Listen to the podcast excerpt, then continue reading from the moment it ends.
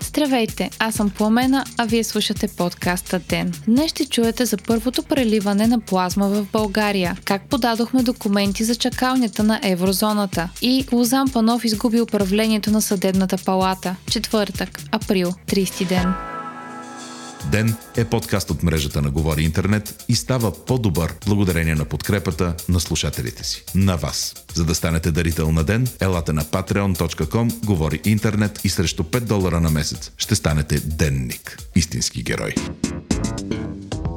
Случаите на COVID-19 у нас вече са 1488, като новите доказани случаи са 51 от общо 1156 направени PCR теста. Това съобщи генерал Мотавчийски на редовният брифинг днес. Починалите от последното денонощие са 4, а излекуваните са 23. Така общо излекуваните са 266 или 18% от заразените. Няма да бъдат въвеждани допълнителни мерки за предстоящите почивни дни, но пътна полиция ще засили контрола. Ще се следи усилено за шофиране в нетрезво състояние или след употреба на наркотици. Ограниченията за пътуване са в сила, като то е позволено с цел полагане на труд, здравословни причини, грижа на близък, снабдяване с стоки. Това съобщи на пресконференция комисар Веселин Младенов към главна дирекция Национална полиция. Извършват се и усилени проверки на декларациите, които се представят при напускане на областните градове на контролно-пропусквателните пунктове. За сега са проверени 55 000 декларации, като в 3400 от тях са открити несъответствия.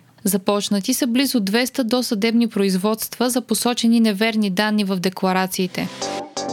Във Военно-медицинската академия е направен първи опит за лечение на COVID-19 с кръвна плазма. Това съобщи генерал Мотавчийски. Вчера е направено набиране на плазма от доброволци, оздравели от коронавируса и вливане на плазмата на болен в тежко състояние. Тази сутрин болният е бил в добро състояние и без температура, но все още е рано да се правят изводи и заключения, коментира Мотавчийски. Военно-медицинската академия е единственото лечебно заведение в България, което има собствена кръвна банка, а отделянето на плазмата може да се прави само в центрове по кръвоприливане. Мотавчийски уточни и че не всички оздравели имат антитела и методът, който са използвали е за преливане на прясна, а не за мразена плазма от един човек с антитела на един болен пациент.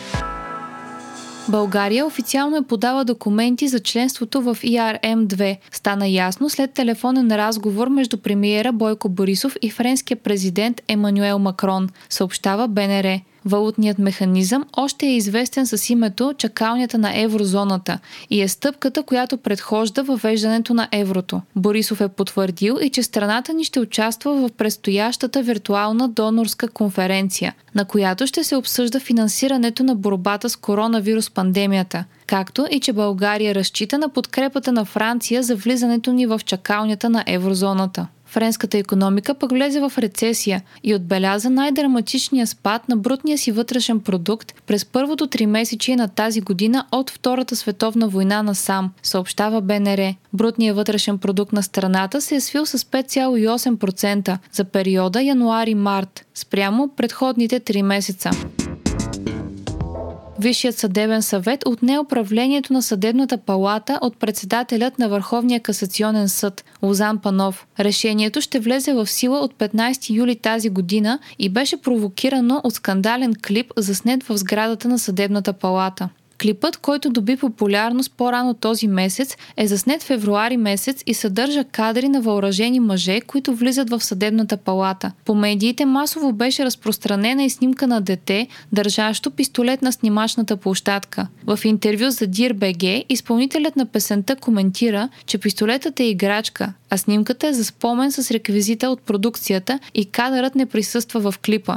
По време на днешното изслушване Лозан Панов обяви и че видеоклипът по договор е част от американски филм с романтичен сюжет за младо семейство с бременна съпруга. Допуснати са обаче груби нарушения от регионалната дирекция Охрана София на правилата за заснемане на филми, като наемателите са допуснати в част от сградата на съдебната палата, която не е била предмет на договора за наем. Регионалната дирекция Охрана София е под шапката на министра на правосъдието. По време на заседанието обаче мнозинството не взе предвид тези аргументи. До решението днес се е стигнал след часове дебатиране. Управлението на съдебната палата е възложено на председателят на Софийският апелативен съд Даниела Дончева. Според един от членовете на Висшия съдебен съвет Олга Керелска, това решение ще отнеме огромно време и ресурси и Висшия съдебен съвет дължи отчет на дънакоплаците. Колко ще им струва то? Бе прието е, че при бъдещи договори за наем за заснемане на продукции в съдебни сгради, управителите ще са длъжни да изискват предварително сценария – за да могат да преценят доколко е допустим.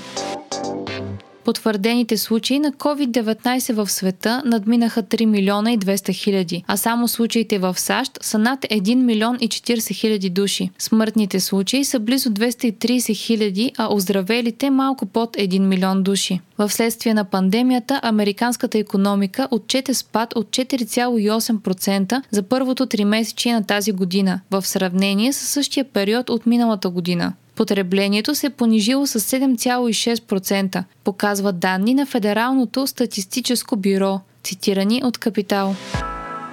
Позитивни новини от Испания. Рекордно нисък брой ново регистрирани болни беше обявен днес. Едва 518 човека, съобщава National Post. Броят на починалите за денонощие също е спаднал значително – до 268 човека. Припомняме, че по време на пика на заболяването регистрираните болни на ден бяха по 3000, а починалите по над 900. Оздравелите в страната вече минават 110 000 души. За съжаление, испанската економика също понесе огромни щети и брутният вътрешен продукт на страната се е свил с 5,2% мъртви вирусни частици води до позитивни тестове при вече оздравели от COVID-19, твърдят здравни експерти от Южна Корея, съобщава Клуб Z след като 277 души, които са преборили заболяването, отново дадоха положителен тест за него, медиците в Южна Корея започнаха да се питат дали причината за това е реактивиране на вируса и реинфекция, или положителните резултати се дължат на нещо друго. От Централния клиничен комитет за контрол върху новопоявяващите се болести са заявили, че според изследванията им става въпрос за открити фрагменти от вируса, те остават в организма и се виждат на теста, но това не е жив активен вирус. Според корейските медици на практика е невъзможно вирусът да се реактивира, защото COVID-19 не нахлува в клетъчното ядро на болният и не се комбинира с ДНК-то му. Следователно, той не предизвиква хронични инфекции. Това е и една от разликите между COVID-19 и вирусите, които причиняват ХИВ и хепатит Б. Те остават в покой в клетъчното ядро и причиняват хронични инфекции.